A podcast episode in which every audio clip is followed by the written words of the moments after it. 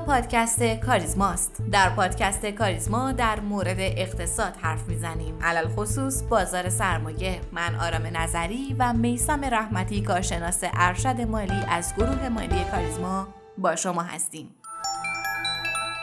مرور اخبار این هفته اولین خبر رو از کابینه دولت سیزدهم آغاز می کنیم. در نهایت بعد از شایعه هایی که از استعفای وزیر تعاون کار و رفاه اجتماعی به گوش می رسید، حجت الله عبدالملکی روز سهشنبه به طور رسمی استعفای خودش رو اعلام کرد. استعفای این وزیر در حالیه که کمتر از یک سال از زمان تشکیل دولت میگذره. به گفته علی بهادری جهرمی، محمد هادی زاهدی به عنوان جایگزین آقای عبدالملکی در نظر گرفته شده و وزیر سابق کار هم به عنوان مشاور رئیس جمهوری فعالیت خواهد کرد. یک خبر از بازار خودرو امید قالیباف سخنگوی وزارت سمت گفته که آمادگی داریم برخی از خودروها از جمله شاهین، کویک اس، کویک آر، ساینا اس و ساینا رو از 25 خرداد بدون قرعه کشی و با سامانه یکپارچه به فروش برسونیم. و نرخ بهره بانکی همچنان نوسانیه. بعد از کاهشی که این نرخ هفته گذشته داشته این هفته با دو صدم درصد افزایش نسبت به نرخ هفته گذشته به رقم 25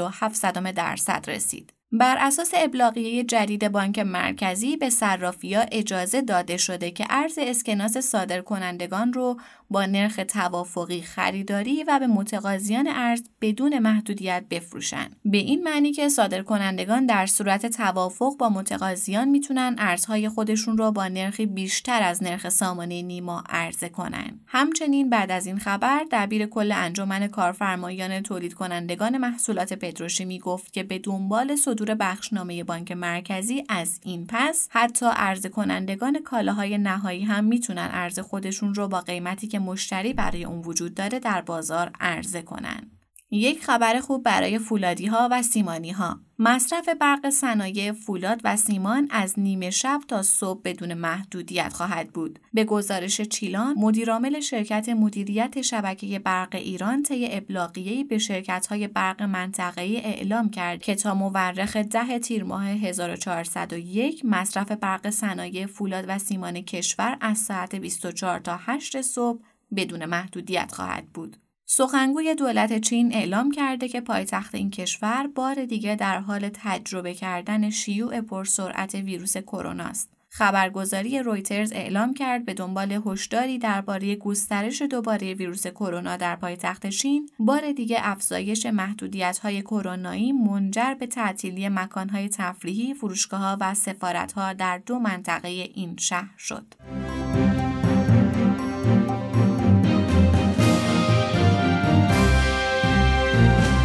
به نام خداوند بخشنده و مهربان خانم و آقایان سلام روز و روزگار بر شما خوش و خورم امروز چهارشنبه 25 خرداد 1401 و 79 مین اپیزود از پادکست کاریزما. سلام به همه شنوندگان گرامی. امیدوارم که هفته خوبی رو پشت سر گذاشته باشید. ممنون از شما جناب رحمتی. خب بریم طبق روال همیشه اول سری به بازار بزنیم و بعد موضوعات دیگر با هم بررسی کنیم. این هفته بازار در چند روز اول خودش وضعیت خوبی داشت و دو روز آخر رو هم خیلی کم نوسان پشت سر گذاشت. بله بازار در این هفته از مرز یک میلیون و 500 هزار واحد برگشت و حتی تونست در عواسط هفته به یک میلیون و 570 هزار واحد هم برسه. ولی دوباره زیر مقاومت مهم یک میلیون و 600 هزار واحد رشد خودش رو متوقف کرد نکته مثبت در این هفته رشد ارزش معاملات به بالای 5000 میلیارد تومن بود که کمی از حالت رخوت هفته گذشته کم کرده در این هفته دلار نیما وارد کانال 25000 تومن شده و شاید کمی امیدواری رو به بازار داده که این اختلاف دلار نیما و آزاد کمتر بشه. هرچند موافقت بانک مرکزی با فروش ارز شرکت های صادراتی به صرافیا کمی این امیدواری رو بیشترم کرده. اما در این هفته گروه سیمان یکی از گروه های پرتقاضای بازار بود. یکی از دلایل این تقاضا رشد قیمت ها در بورس کالاست.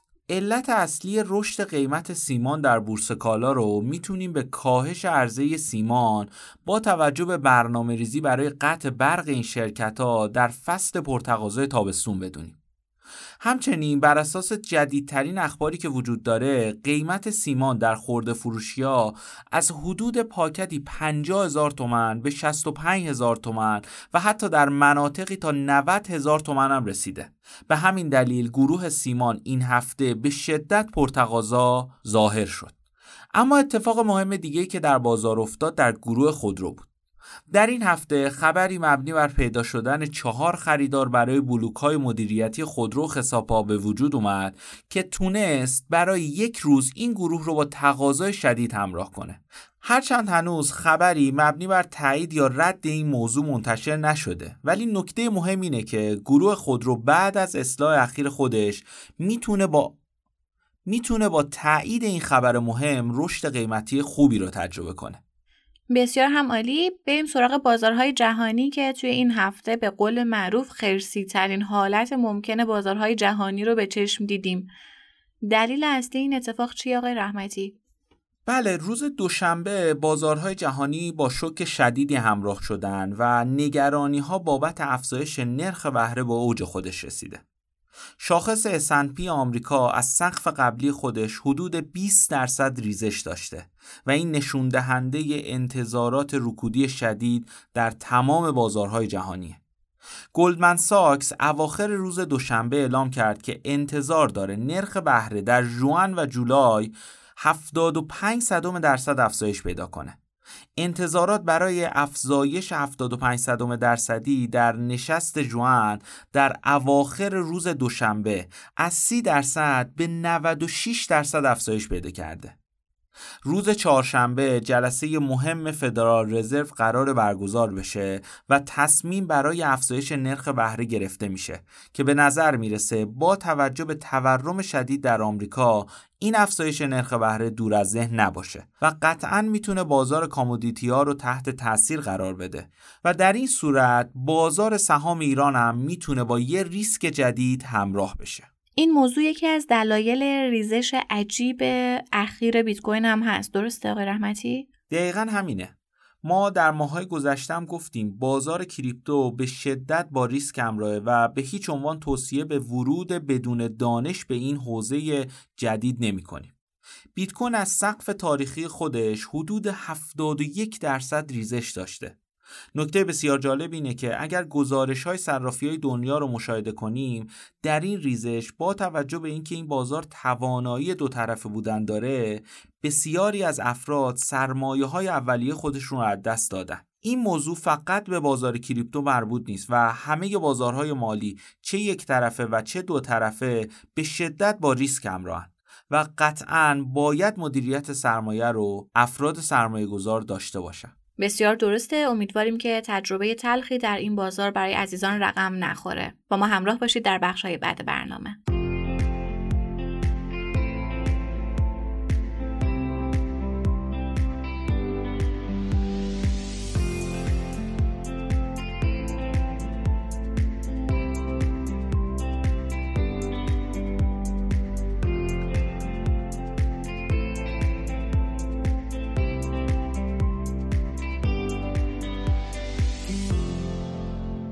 صنعت پتروشیمی که در مواقع تحریمی به خوبی تونسته از پس ارزآوری کشور بر بیاد در شرایط فعلی از یک سو به واسطه اتفاقات جهانی و از سمت دیگه به خاطر موانع متعدد داخلی از افزایش شکاف ارز آزاد و نیمایی گرفته تا مشکلاتی که در تأمین خوراک و افزایش قیمت اون دچار چالش های فراوانی شده. چالش تأمین مالی بازاریابی بین المللی تکمیل زنجیره تولید و تأمین بازار داخلی جزو معضلات دیرینه که این صنعت همواره با اون مواجه بوده.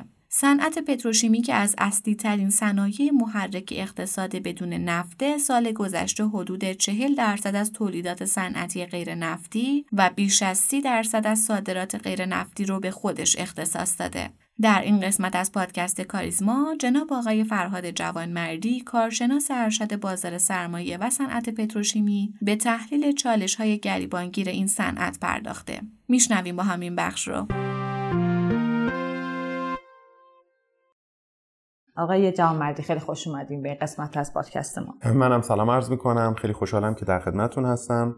و امیدوارم که بتونیم صحبت خوبی داشته باشیم. ممنونم مرسی. جناب جوامردی میشه یه مقدار واسه ما توضیح بدید که در حال حاضر صنعت پتروشیمی با توجه به شرایطی که الان میشه گفت گریبانگیر اقتصاد ماست و با توجه به اینکه می‌بینیم که خبری واقعا از برجام نیست ما صنعت پتروشیمی رو در حقیقت باید ببینیم که چه کار کردی داره تو اقتصاد ما چطوری باید بهش نگاه کنیم چی کار باید کرد تو این شرایط با همچی صنعتی. یه مقدار راجع به این توضیح میفرمایید. ببینید اول وقتی بخوایم درباره صنعت پتروشیمی صحبت کنیم بعد دو تا آیتم رو در نظر بگیریم که من جدا توضیح میدم. یکی اینی که این صنعت مهمترین صنعت کشور جمهوری اسلامی ایرانه. از چه لحاظ عرض می‌کنم؟ ببینید شما وقتی که نگاه می‌کنید از درصد قابل توجهی که از ارزش بازار سرمایه ما تمامی صحبت که داریم می‌کنیم با نیم نگاهی به بازار سرمایه انجام میدیم. بالاترین ارزنده ترین صنعت و با ارزش ترین صنعت در بازار سرمایه ایران هستش. و با توجه به اینی که اکثر این هلدینگ هایی که در این صنعت هستند داره سهام عدالت داره سهامداران عدالت هستن و سهامدار عدالت هم نزدیک شمال چهل میلیون نفر آدمه. پس میشه گفت نه تنها بزرگترینه بلکه تاثیرگذارترین هم هست. حداقل روی سبد سهام عدالت رو ارزش روز سبد سهام عدالت. این از یک وجه هست که جایگاه صنعت رو می‌خوایم ببینیم. که روی اغلب مردم در روی اغلب مردم دخیل هست بله. یعنی رو بازار سرمایه و بلخص به سهامداران سهام عدالت از جمله هلدینگ خلیج فارس بله. که بزرگترین سبد بزرگترین دارایی سبد سهام عدالت هستش برای افراد. این یک قسمته. قسمت دومش که چرا این صنعت خیلی مهمه؟ خب این ارزآورترین صنعت هم هست همزمان. با توجه به اینی که این خوراک رو این صنعت خوراک رو از حالا از شرکت گاز یا از شرکت ملی نفت حالا به هر شکلی که انواع خوراکی که دریافت می‌کنن این این به محصولات با ارزش افزوده بالاتر تبدیل می‌کنه و دلارش میاره داخل سامانه نیما عرضه می‌کنه با ارزش افزوده بالاتر. یک فرقی که با خود دولت داره اینی که مثلا شرکت ملی نفت به راحتی که شرکت های پتروشیمی می‌تونن محصولاتشون بفروشن نمی‌تونن به اون راحتی بفروشن. و چون اون محدودیت های برجامی محدودیت های تحریمی دولتی و دولتی بودنشون یک فشار قابل توجهی آورده روی نحوه فروش این محصولات. ولی شرکت های پتروشیمی خیلی راحتتر این کار رو انجام نمیگم خیلی راحته ولی راحتتر نسبت به دولت می‌تونن این کار رو انجام بدن و ارزآوری قابل توجه داشته وقتی شما دیتا سامانه نیما رو نگاه می‌کنید در شرکت هایی که عرضه انجام دادن در سامانه نیما متوجه میشین که درصد قابل توجهی از این عرضه های ارزهای خارجی در سامانه نیما توسط شرکت های پتروشیمی انجام شده که در مقابلش کالای اساسی وارد شده. و این هم نکته دومیه که این صنعت رو بسیار قابل توجه و تأثیر گذار می‌کنه و ما باید با یک نگاه خیلی دقیق به این صنعت نگاه کنیم و وقتی ما می‌خوایم سیاست گذاری برای این صنعت بکنیم یا کاری بکنیم که این صنعت متاثر بشه هم باید سهام عدالت رو نگاه کنیم هم قدرت ارزآوری این صنعت رو نگاه کنیم. این جایگاه صنعت هستش. بسیار عالی. آقای جوانمردی الان که اختلاف دلار آزاد و نیمایی تا این حد زیاد شده در حقیقت میشه گفت پتروشیمی ها هم به شدت تحت تاثیرش قرار می‌گیرن چون بالاخره باید ارزششون رو برگردونن به کشور. یه مقدار راجع به این سازوکار برگشت ارز پتروشیمی ها واسه ما توضیح بدید و اینکه با توجه به این اختلاف حالا آزاد و نیمایی چه اتفاق میفته واسه پتروشیمی ها باید چیکار کنن؟ ببینید پتروشیمی ها خب یک دستور عملی دارن درصدی از یعنی دستور عملی هست که هر ساله تمدید میشه و ابلاغ میشه بهشون. درصدی از مقادیر صادراتی که ارزهای صادراتی که دارند رو می‌تونن صرف خرید تجهیزات بکنن صرف خرید مواد شیمیایی بکنن صرف خرید کاتالیست بکنن. اینا که هست. اینا انجام میدن.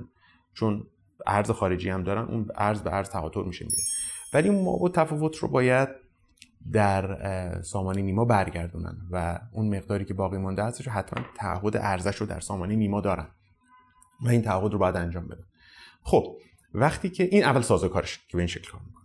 ولی وقتی که این ما تفاوت قابل توجه الان بین بازار آزاد و سامانه نیما ایجاد شده خب این طبیعتا باعث میشه که سوداوری شرکت ها بالاتر نره. همین باشه. اگر قیمت های جهانی رو فرض کنیم که اینم باز خودش فرض بزرگی که در همین سطح بمونه یعنی اگر احساس کنیم بحران اوکراین ادامه دار خواهد بود.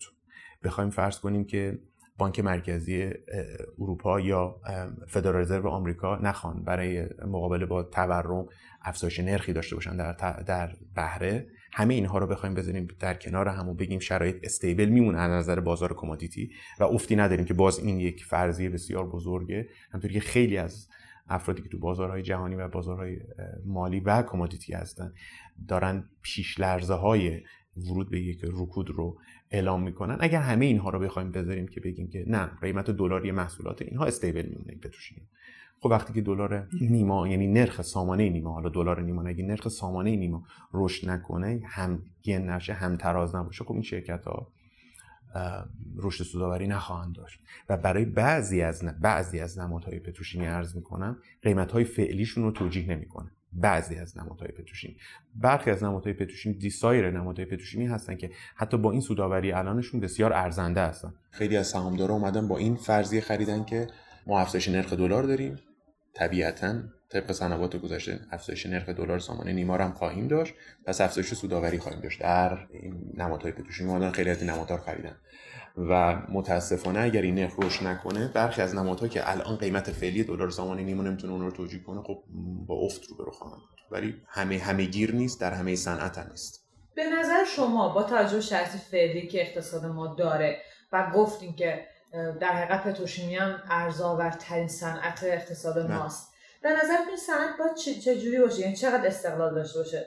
دولتی بمونه همینجوری یعنی تا این حد دولتی بمونه یا اینکه نه کاملا جدا بشه از بدنه دولتی بودن. حالا بیشتر میشه گفت بیشتر دولتی بودن.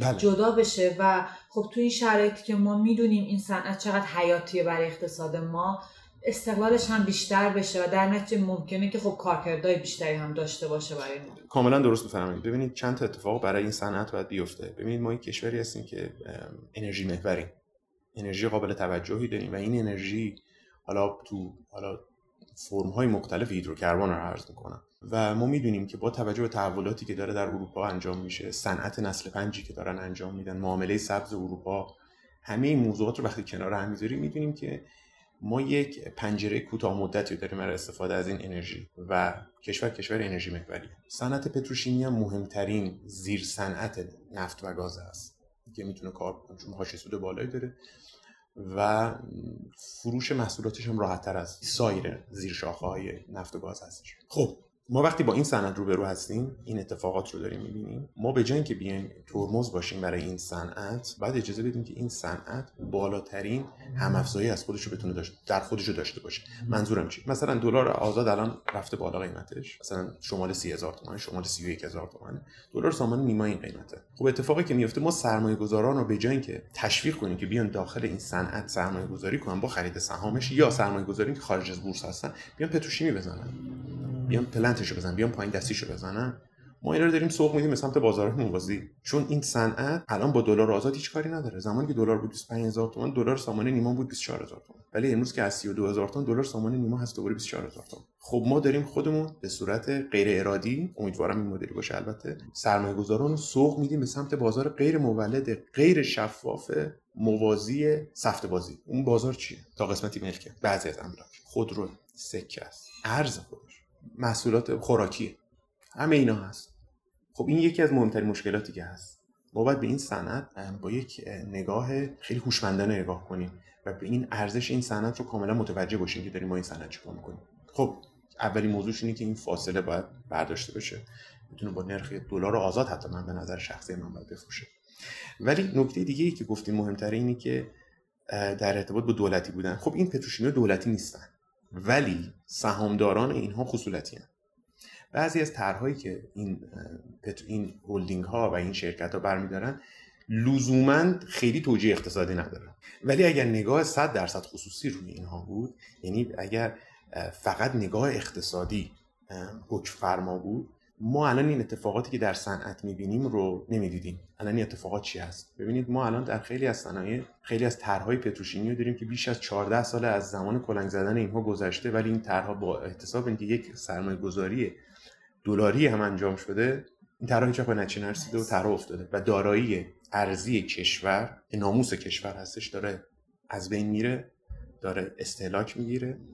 داره ارزش اقتصادی خودش از دست میده. از دست میده. حالا این دارایی اون قسمت اون سرمایه گذاری هم که شده اصلا بازده خودش رو نداشت. یا مثلا خیلی از طرحهایی داریم که ساخته شدن خوراک ندارن feedstock ندارن خوراک ورودی ندارن یا خوراک به اندازه سقف تولیدشون ندارن. خب اتفاقی که افتاده خیلی از اینا تسهیلات ارزی دارن. حالا تمهیدات سایر شروع یا تمهیدات سایر بانک یا سایر تمهیداتی که الان هست از بانک های خارجی اومدن پول دریافت کردن. و الان در باز پرداخت اقساط خودشون به مشکل خوردن. من پتروشیمی رو می‌شناسم.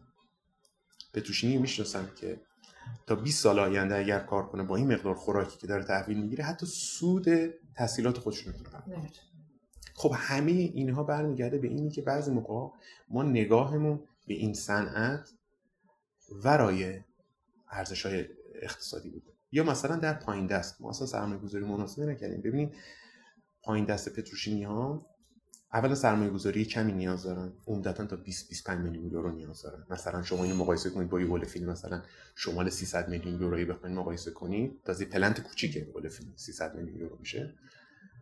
با 20 میلیون یورو مثلا 20 میلیون یورو می‌تونید یه plant پایین دستی بزنید.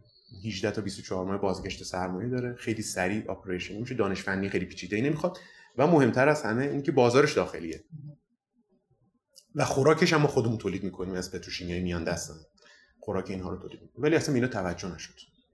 و رفتن دنبال یک پلنت های بزرگتری که از مقام خیلی توجیه اقتصادی نداره. و بعضی از طرحهای پتروشیمی که با این نگاهی که دولتی بوده در ابتدا و بعدش هم انتقال پیدا شده به سهامدارانی که سهامداران عمده ای که به, به طرق خاصی به دولت وصلن و یا به صندوق های تامین اجتماعی یا بازنشستگی وصلن اون حس دولتی بوده بله اون حس دولتی جاری و ساری بوده. برای خیلی به این موضوعات فکر نشده و بعضی از پتروشیمی که الان دارن وارد سرویس میشن دیگه اون توجیه اقتصادی قبلا رو ندارن. چون پارادایم از اون زمانی که این طرح شروع شده تا الان تغییرات عمده پیدا کرده.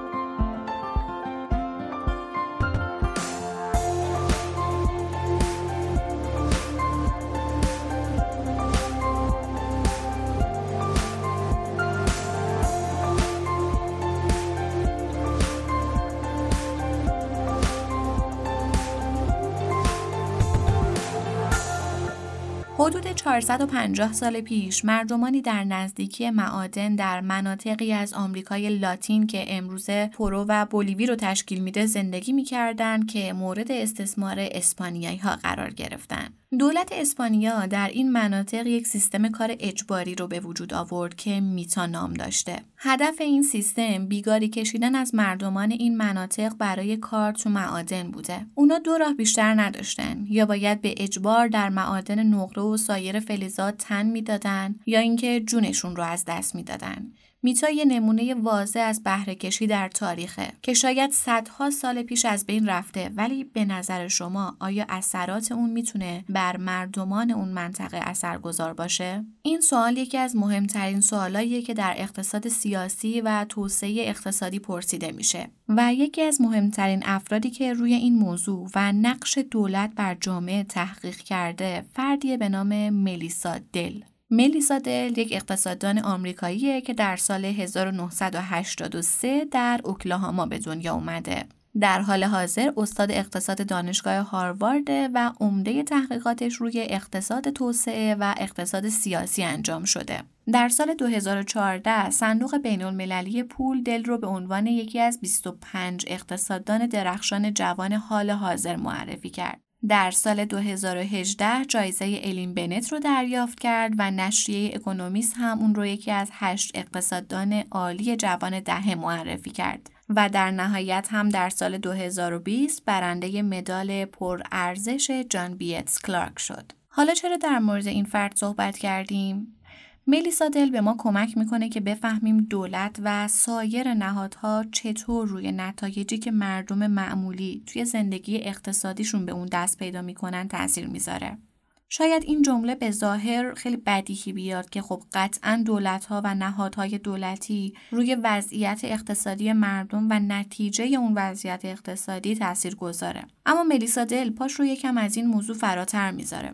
در این راه مسیر جدیدی رو در کل حوزه اقتصاد سیاسی و توسعه باز می‌کنه. در واقع اون از شواهد بین کشوری گذر می‌کنه و از اتفاقات تاریخی استفاده می‌کنه تا نشون بده که تفاوت‌های نهادی تا چه اندازه اثرات پایا از خودش به جا می‌ذاره. نکته مهمش همینجاست. برای مثال توی مقاله‌ای که در سال 2011 توی نشریه اکونومتریکا با عنوان اثرات پایای ماینینگ میتا در پرو به چاپ رسید چنین چیزی رو به خوبی نشون میده. توی این مقاله با استفاده از یک طرح گسستگی رگرسیون فضایی که یک همبخشی متدولوژیکه به این نتیجه می‌رسه که نهادهای کار اجباری در پرو و بولیوی با اینکه سه قرنه در این کشورها از بین رفتن اما اثرات قابل توجه و پایایی از خودشون به جا گذاشتن. به طوری که خانواده هایی که امروزه نزدیک معادن زندگی می‌کنن حدود 20 تا 30 درصد فقیرترن و نسبت نرخ کوتاه قدی در فرزندانشون از سایر مناطق خارج از حوزه معادن بیشتره. این تازه مقاله که فقط خانم ملیسا دل روی پرو و بولیوی انجام داده. در نظر بگیرید که از ابتدای تاریخ تا به همین الان توی کل دنیا بعد از هر اقتصاد سیاسی بعد از هر تنش اقتصادی و سیاسی چه تأثیراتی نسل ها منتقل شده؟ و همچنان هم داره این اتفاق میافته. در واقع مقالات ملیسا دل بخش بزرگی در اقتصاد سیاسی توسعه ایجاد کرده. اون مدلی رو بست داده که به واسطه اون محققان می‌تونن اثرات پایای رخدادهای تاریخی رو مورد بررسی قرار بدن و حتی پاشون رو فراتر بذارن و در مورد چرایی این اثرات استدلال کنن. موضوع موضوع خیلی گسترده و خیلی جالبیه و خیلی تعمل برانگیز و بعضی جاها هم بسیار ناراحت کننده در مورد این موضوع می‌تونید خودتون بیشتر تحقیق کنید. اطلاعات خیلی جالبی پیدا می‌کنید. توی مجله امریکن اکانومیک اسوسییشن هم می‌تونید مطالب جالبی پیدا کنید. هم در مورد ملیسا دل و هم مطالب مشابه این موضوع که این متن هم از همین مجله گرفته شده. ممنونم که با ما همراه بودین. تا هفته آینده خدا نگهدار. ممنون از شما که ما رو میشنوید. لطفا سوالات، نظرات، انتقادات و پیشنهادات خودتون رو از طریق آیدی تلگرام pod underline admin با ما در میون بذارید. P O D underline admin. باعث افتخار ماست که صدای شما باشیم. ما رو هر هفته به نام پادکست کاریزما در تمام پادگیرها مثل کست باکس، اوورکست بشنوید و به اشتراک بگذارید. تا هفته آینده و قسمت بعد خدا نگهدار.